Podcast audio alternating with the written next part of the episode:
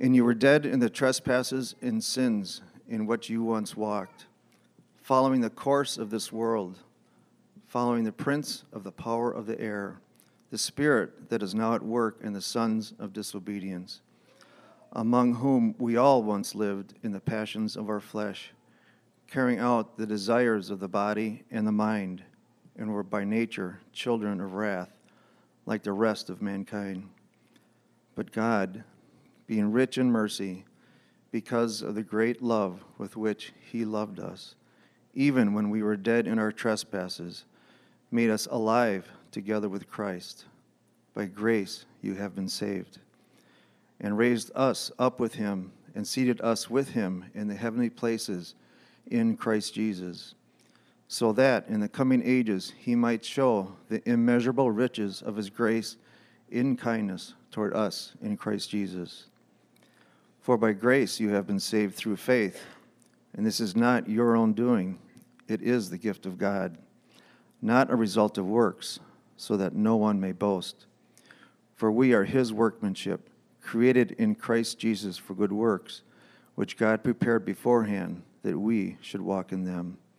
This is the word of the Lord. Well, good morning.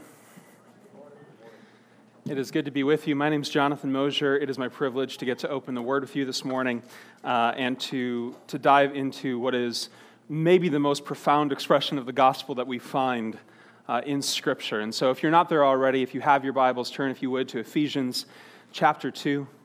Ephesians chapter 2 there's a common occurrence. In fact, I would, I, I, would bet that everybody in this room has had this experience at one point or another. But in the course of your life, you probably had that moment when you were in the middle of your sleep and you were in the middle of a dream, and maybe that dream turned to a nightmare. Or maybe all of a sudden you were very cognizant of the fact that there were people that you loved who, at least in your dream, are in peril.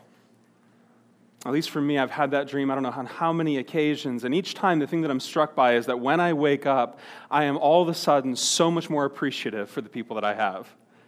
Like what happened the day before, the week before, seems not to matter quite as much. My appreciation has been rekindled, my love has been redrawn to those people. Or maybe even more intensely than that, maybe you've had an experience that has created that same sort of emotion and that same sort of intensity in your life. And the closest I can think of, and some of you have had far closer brushes with death than I, but the, the closest I can think of is a time I was between my freshman and my sophomore year of college. I was home for the summer. I was driving on the intersection of 27th and Cold Spring, for those of you that know the south side of Milwaukee.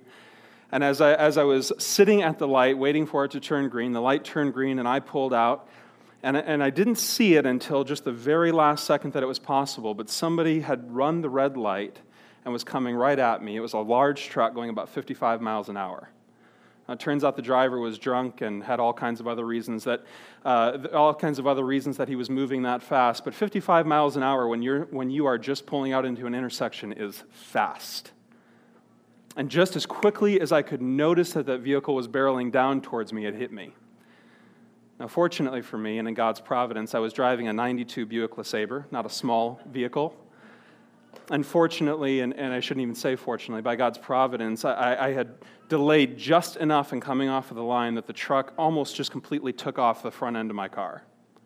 I mean, had I been just a few moments sooner, that could have been it. And in a moment like that, once all the dust had settled and, and once my nerves had started to calm, the realization of what I had just experienced started to hit me. I found myself in tears frightened at the realization of what could have been. And in many ways, what we find in Ephesians chapter 2 is the very same story, but on a far grander scale. That's the realization that we will never fully appreciate the life that we have been given if we don't understand the death that we narrowly escaped.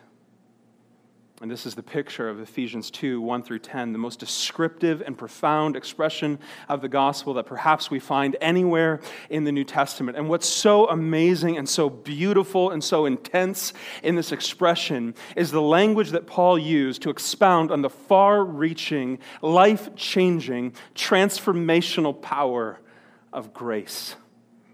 I mean, grace is a word that we use all the time. We use it in the Christian context, we use it outside of Christian context. But for the, for the context of what we're speaking of this morning, what you need to understand about grace is that it always comes as a contradiction.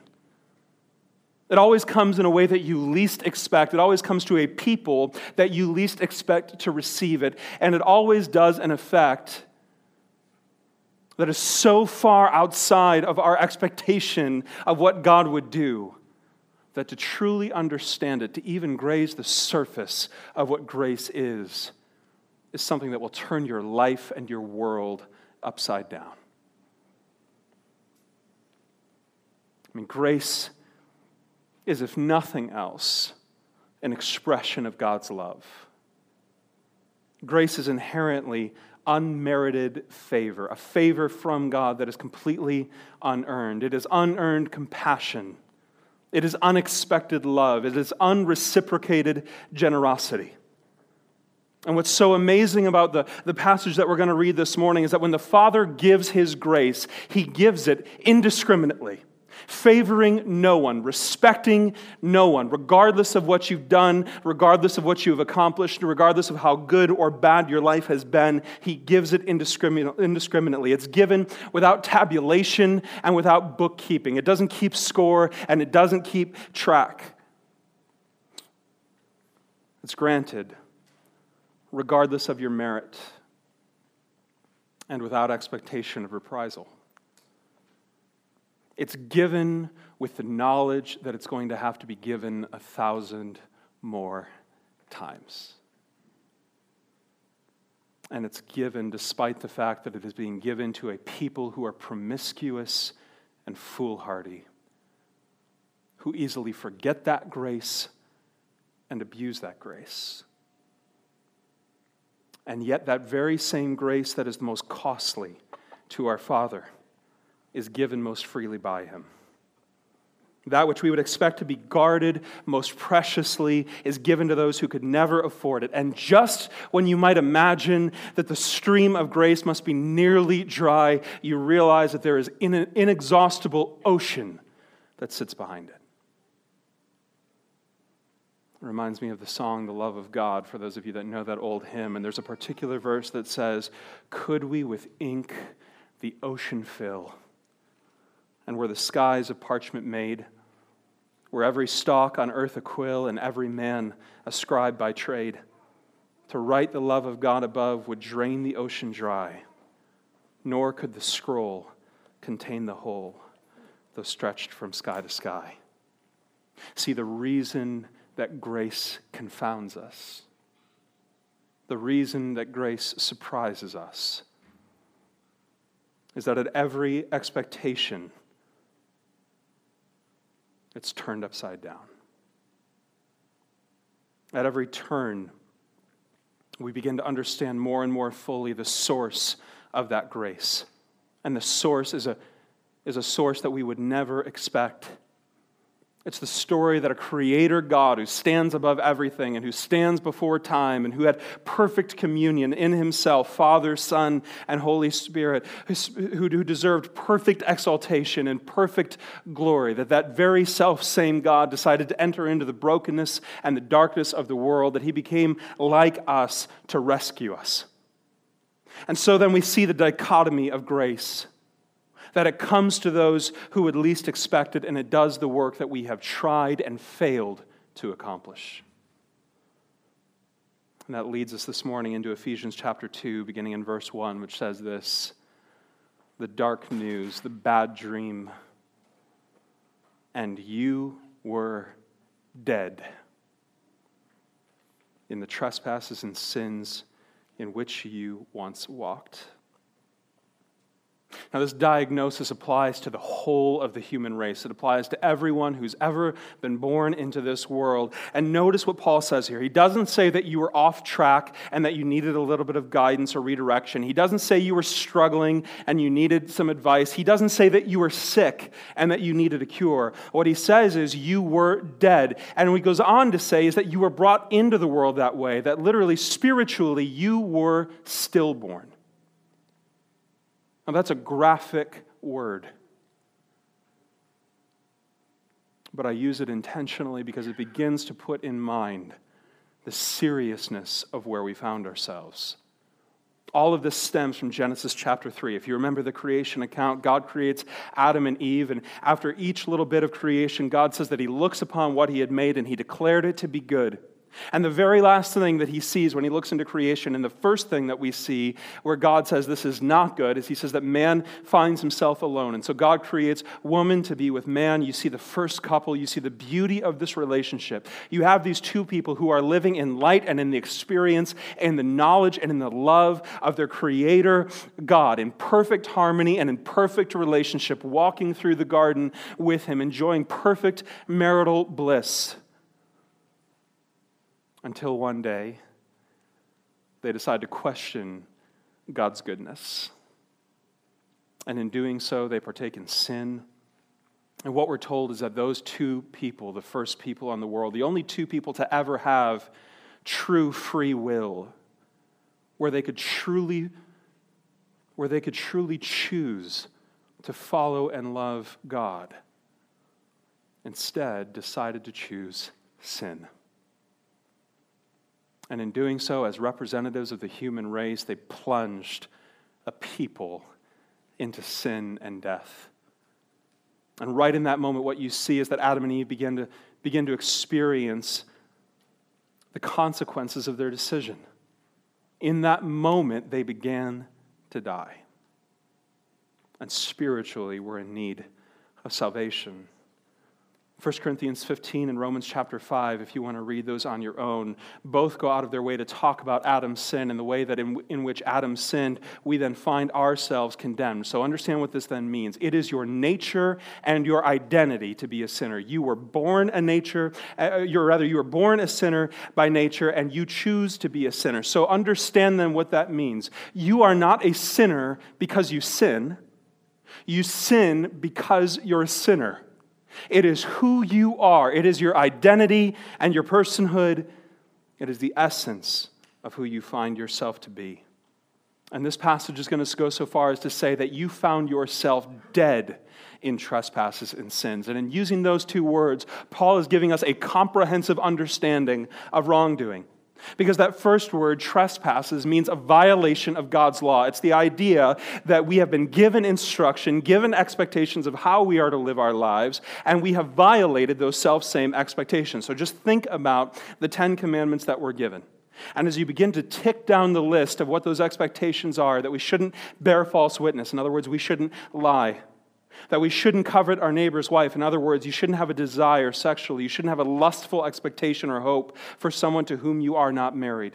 You shouldn't commit murder. And Jesus is going to go on to say in the book of Matthew that if you hate someone in your heart, you have already committed murder against them. So, on any of just the basic commands that we are given, you will find yourself guilty.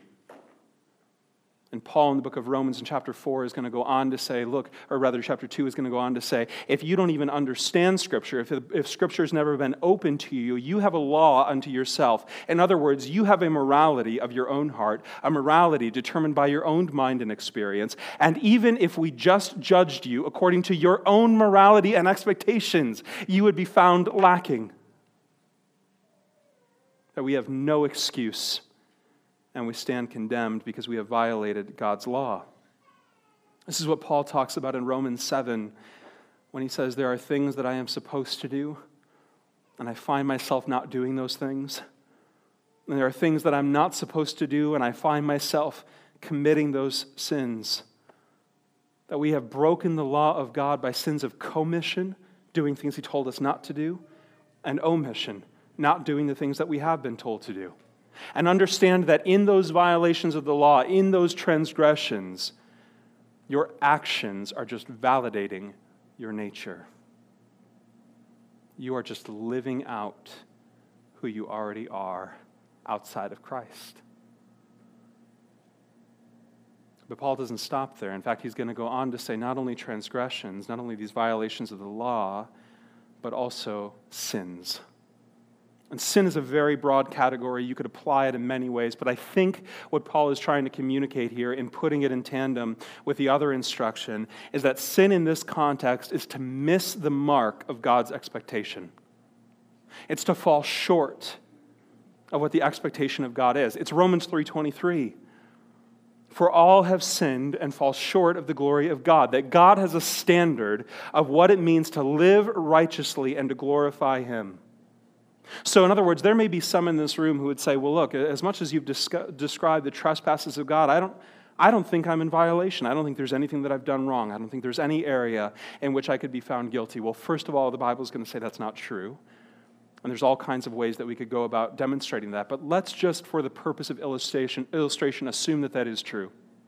Let's assume that somehow in your life you have managed to avoid those violations of the law that we find throughout Scripture.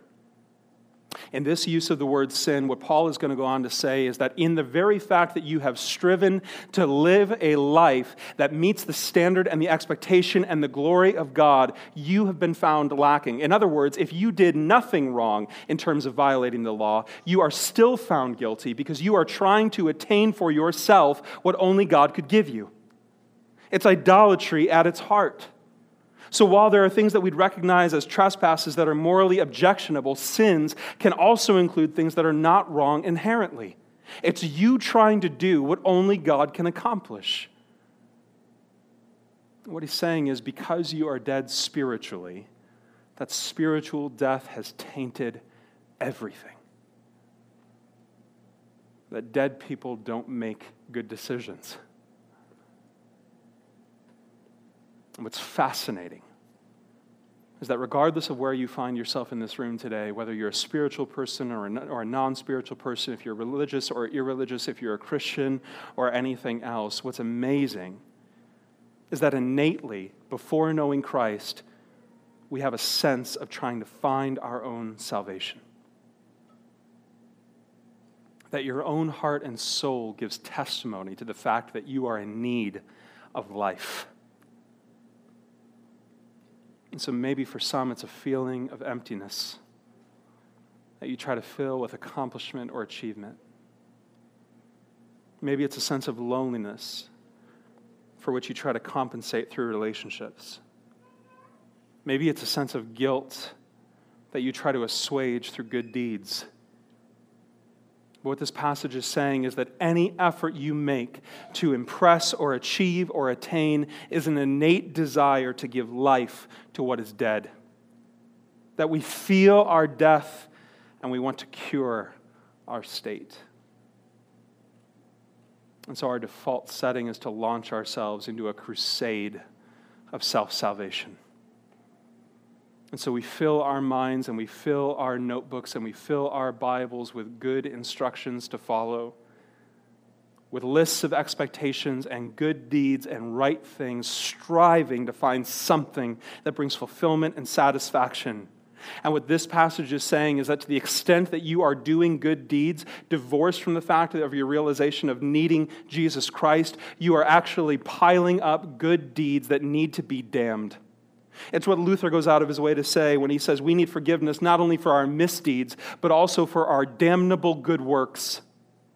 That outside of Christ, there is nothing you accomplish that is worth anything. And so, in these two words, trespasses and sins, what you find are the positive and the negative aspects of wrongdoing wrongdoing that we know to be morally offensive, and wrongdoing that we think is somehow good, but which God finds incredibly offensive. And the truth is that through either one of those standards, God looks upon our heart and he recognizes us, in the words of John Stott, as both rebels and failures. That leads us to verse 2. You were dead in trespasses and sins in which you once walked following the course of this world, following the prince of the power of the air, the spirit that now is to work in the sons of disobedience, among whom we all once lived in the passions of our flesh, carrying out the desires of the body and the mind, and were by nature children of wrath like the rest of mankind. So, we're not going to go into detail into all of these things, but obviously, what we find here is a very rough depiction Because if you notice what he says, he breaks us into three categories. There's two external and one internal. And he says, first, you followed the course of this world. It's as if the world has paved out train tracks for you to follow, and you are just moving down that line. You are just following the path that's been set out for you, regardless of who God is, regardless of what God has created you to be, and neglecting the knowledge of who Jesus Christ is and what he's accomplished for you. You are just headed in one direction. You are following a path that somebody else has set, and the end of that path is condemnation and suffering. And he goes on to say, You followed the prince of the power of the air. Literally, he's talking about Satan. And at this point, there's something in us that goes, Are you serious? You're telling me that by virtue of the fact that I may or may not recognize Jesus Christ as my Savior, that prior to Christ, if I, if I know Him, or without Christ, if I don't know Him, that I'm following Satan? I mean, doesn't that seem a little bit much? Isn't that a little bit strong? Here's what he's saying he's, he's, saying, regardless of whether or not you recognize Satan's influence in this world, it is very real, it is very powerful, and it is very influential. And the mindset that says, I do not need Jesus Christ, I do not need God the Father, I can attain this on my own, I can accomplish this on my own, is the same conceited attitude that led Lucifer to change his name and become Satan. It's the same it's the same sin that caused Lucifer to be cast out of heaven. And as if all of that is not enough, he's going to go on and say that you begin to live in the passions of your own flesh. It's that Greek word epithumia, which literally means an over desire. So again, he's not talking here necessarily about morally repugnant things, but what he's saying is, is you have a desire that is so strong, so intense, so powerful in your heart and in your life that it dominates everything else that you do, that you are chasing after something in which to find your meaning and your identity other than Jesus Christ. So I heard one pastor tell a story this way, and I thought it was such a helpful illustration he was discussing this same text with, with one of his parishioners, and he said to this man who, was, who is a believer, uh, he was explaining to him the ways in which before Christ we are actually following the example of Satan. And this man said, Well, he goes, Look, before I met God, I, I don't remember feeling any kinds of hatred toward God. I mean, maybe I just felt indifferent towards God, but I certainly didn't feel hatred towards him. And the pastor's response to this man wisely was understand that indifference towards God is hatred towards God. He is the creator, and we are the creatures. We were created to be dependent.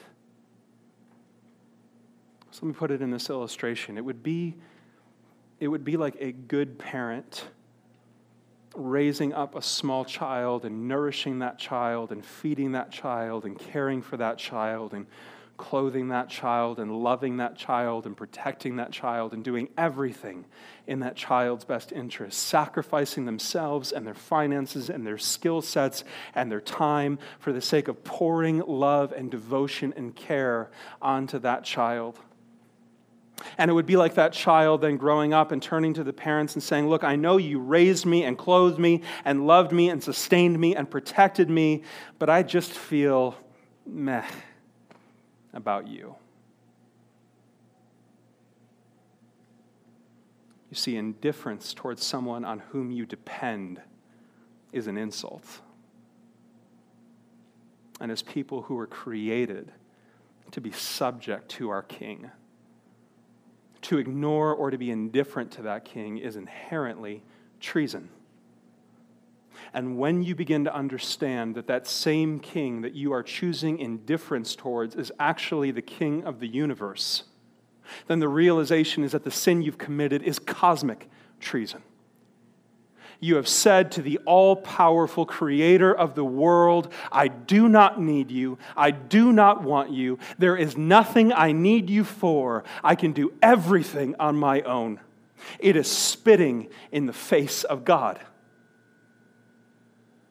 See, we don't get the option to be lovers of God or indifferent about God because indifference by its nature is hatred. And because of all that, Paul is going to say that you were born as children of wrath. That what all of us deserved, because of our ignorance and because of our indifference, or because of our patri- uh, passionate hatred, or because of our conceit or our self reliance, what all of us deserve is an eternity apart from God. That in some sense, hell is getting exactly what we want. That once we've said to God, we don't want you, we don't need you, I'm fine by myself, God is saying, you are welcome to have that. We were born as children of wrath. And all of this description is what makes verse 4 so incredible. But God, being rich in mercy, because of the great love with which He loved us, even when we were dead in our trespasses, made us alive together with Christ. By grace you have been saved. Now, notice what He said because of the great love with which He loved us. He made us alive with him. I mean, think about this. He is talking about the very same people that he described in verses 1 through 3. People who lived lives of indifference and hatred, people who lived lives of self reliance and rejection, people who lived lives of rebellion and failure.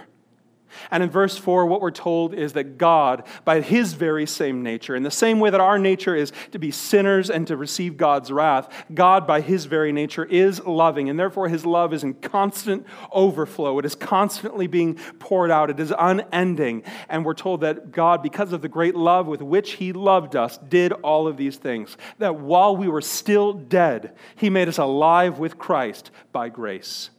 And God in this verse is revealing here the two sides of his love. First, you see in verse 4 God being rich in mercy. See, mercy is a beautiful word. Because mercy is God's answer to justice.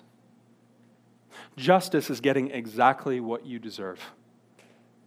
It's the punishment or the response that is directly meted out in proportion to what it is that you did, or in this case, who you are.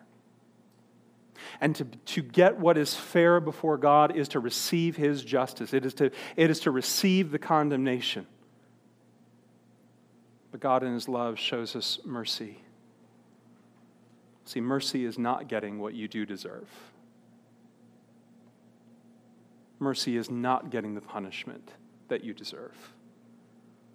And as if that wasn't enough, he says, Not only am I not going to pour out mercy, but he says at the end of verse 4 and into verse 5, he says, But I'm going to make you alive together with Christ, for by grace you have been saved. And grace, that unmerited favor, that unreciprocated love, grace is getting what you don't deserve. What Paul says is, while you were dead, while you were in the middle of your sin and your mess, while you were in the middle of your rebellion and your rejection, in that moment, Christ came in with grace to save you. One of the amazing things we find in verse 5 is this little word, saved. Saved is another interesting word in our vocabulary because it's one that we use in a Christian context all the time and very often without any sort of explanation as to what it actually means. We talk about the fact that we're saved. We sing about the fact that we're saved. We refer to ourselves as people who are saved. And in this verse is the reason why we so often use that word because it's the, it's the end game of redemption. It's the end game of rescue, that you find yourself to be saved. And what's amazing about its use in this context is that word that's translated saved is a perfect participle, which means that you have been saved, you have received salvation, and that you will remain forever saved that if you know Jesus Christ, if your life has been transformed by him, if you've received his grace and his mercy, if you've had the blood of Jesus Christ applied to your heart, that you have been saved, and that the ongoing actions of that initiating action continue forever without end. That your salvation is not just one mere moment in time, but that you were saved, you are saved, and you are in the process of being saved. Do you understand that? That from now through the end of time, that work of salvation has an ongoing effect. And what is that effect? Look at verse 6.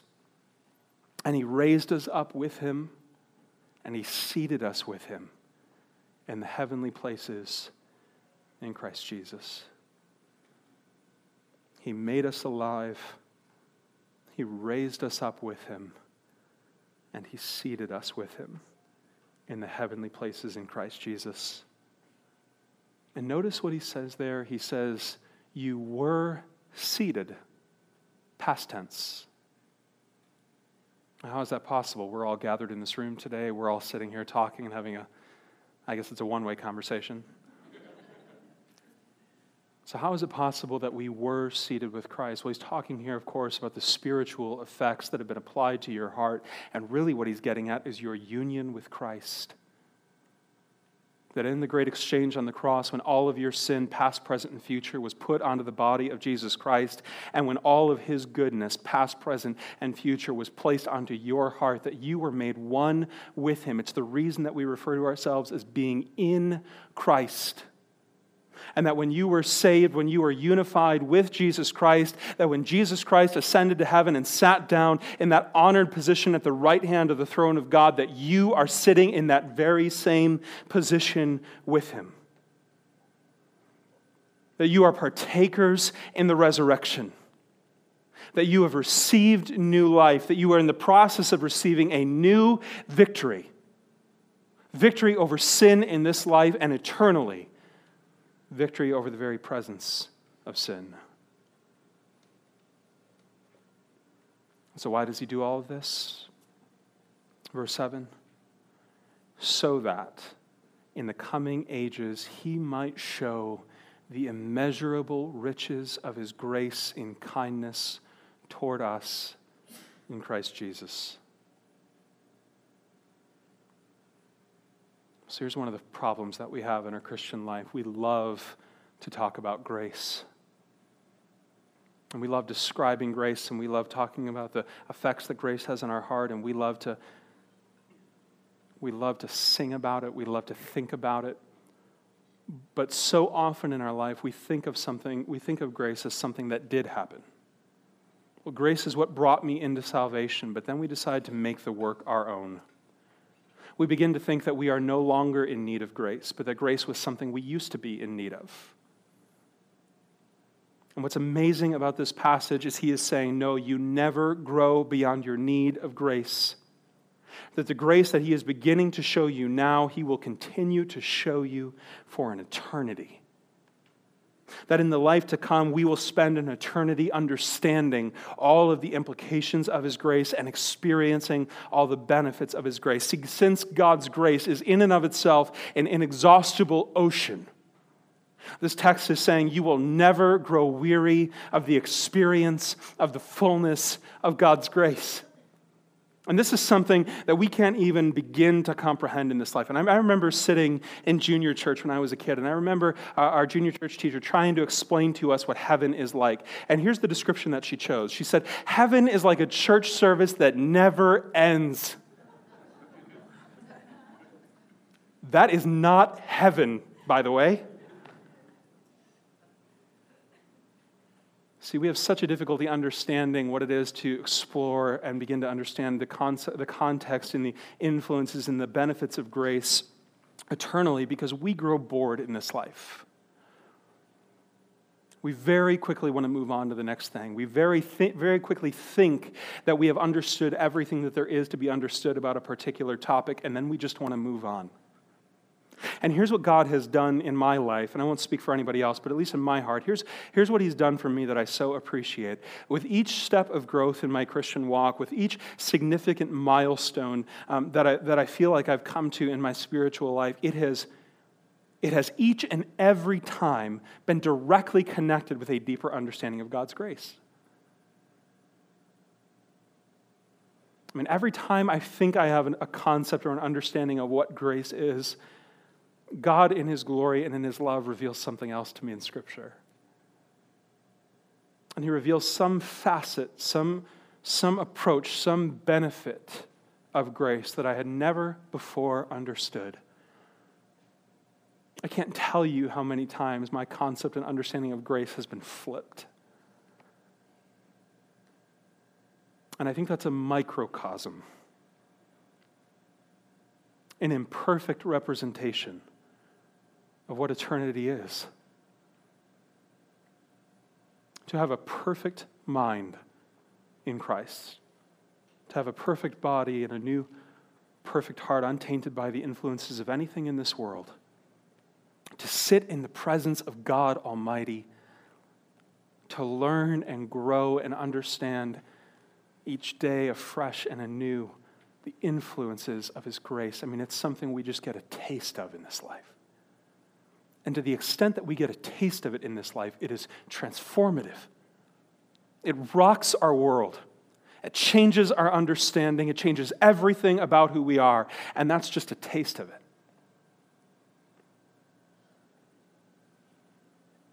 See, God is so deep, He's so beautiful, His riches are so profound and immeasurable that it's going to take the coming ages for us to continue to experience these things. In fact, it'll take forever. And what you and I will do in that time is we will serve as exhibits of God's skill in the process of transformation. And we will sit as trophies of his grace. And in verse 8, he continues this thought. He says, and I want you to hear this because these last three verses are so profound. I wish we could just take weeks to dive into these three. For by grace you have been saved through faith. And this is not your own doing, it is the gift of God, not a result of works, so that no one may boast. Dave, when he was preaching a few weeks ago, cited this quote from Jonathan Edwards, but it was so profound, I want to bring it up again. He said this You contribute nothing to your salvation except the sin that made it necessary. And what this verse is saying is, you are saved by grace through faith. Do you know what you bring to the salvation equation? Nothing. Nothing.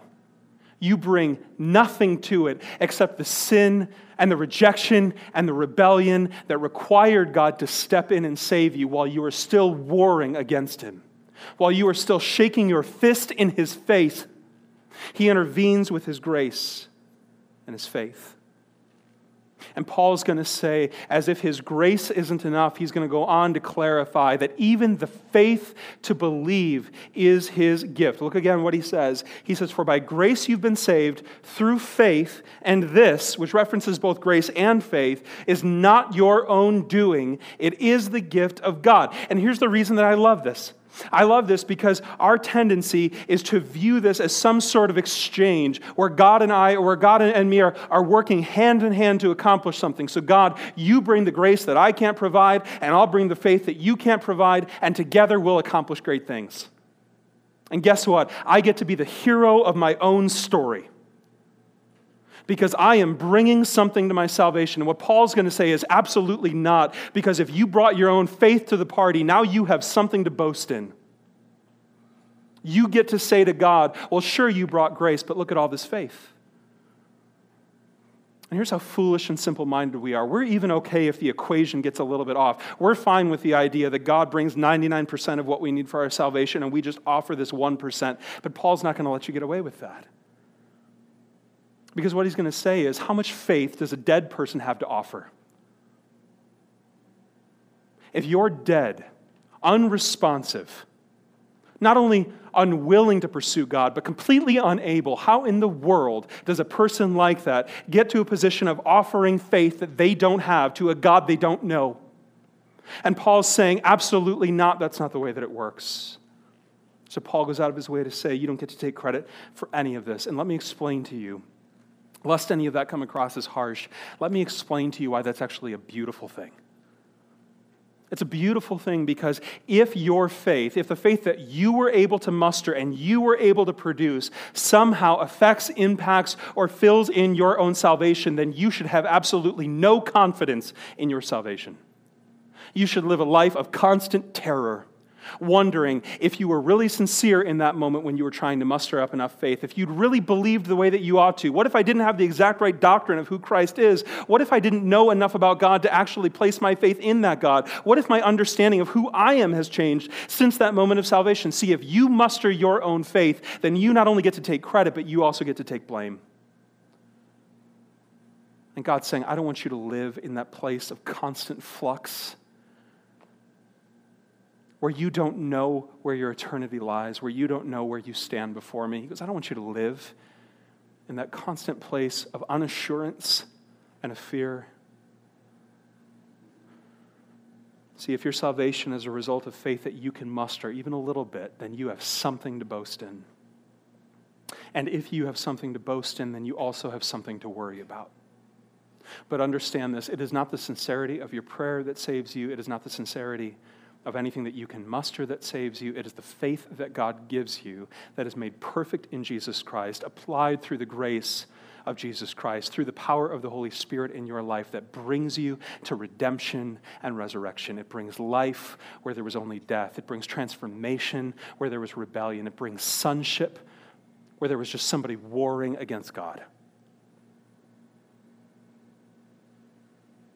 And he's going to go on to say this. Now, with all of this being said, he wants to finish with this beautiful expression that we talked about the very first week. He says, For we are his workmanship. Do you know what that word workmanship means? It's the same word that, that ancient Greek uses to describe an epic poem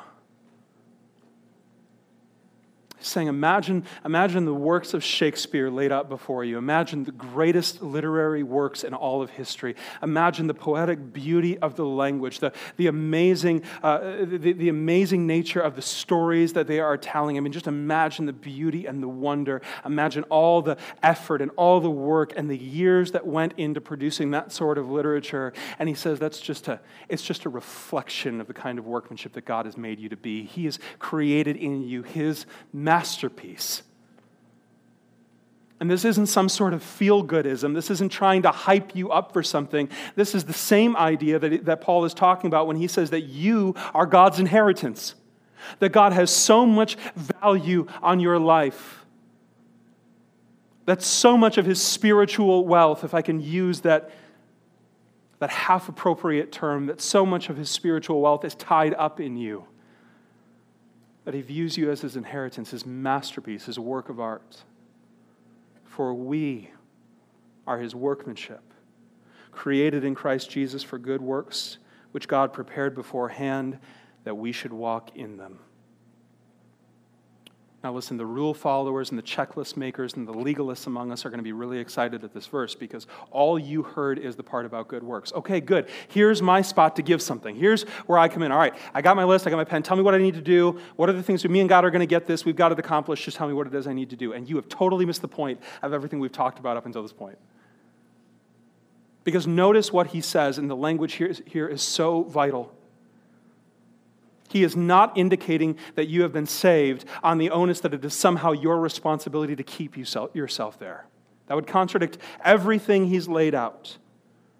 But understand this if everything that you need you already have in Jesus Christ, then you are now free to stop living for yourself. You're free to abandon the crusade towards your own salvation in your own power, in your own strength you're free to stop trying to impress other people. And you're free to pour out your life for others. That through your good deeds, they would be drawn to your Savior. In other words, the gospel of grace never terminates on itself. It never ends with you. It's always replicating, it's always multiplying, it's always pushing out, it's always spinning off, it's always transforming. And so people tend to read this verse and they say, okay, I'm saved, now let's do the good works. But notice what he says here, because I'm not trying to get you to not do good works. What I'm trying to get you to see is what is the motivation and the cause of your good works. And notice what he says. He says, the good works have been created, and now you'll walk in them. And understand the implication of that and consider what he's saying here. He's saying, however, it is that God has made you, however, he's wired you to be, whatever things he put into your heart and to your mind, the, the unique way that you think and feel and act, the unique giftings and skill sets that you have, the unique way that you communicate yourself, however broken it might seem to you or anybody else, God has not made a mistake with that. And he has wired you in such a way to accomplish good works that he's set out before you.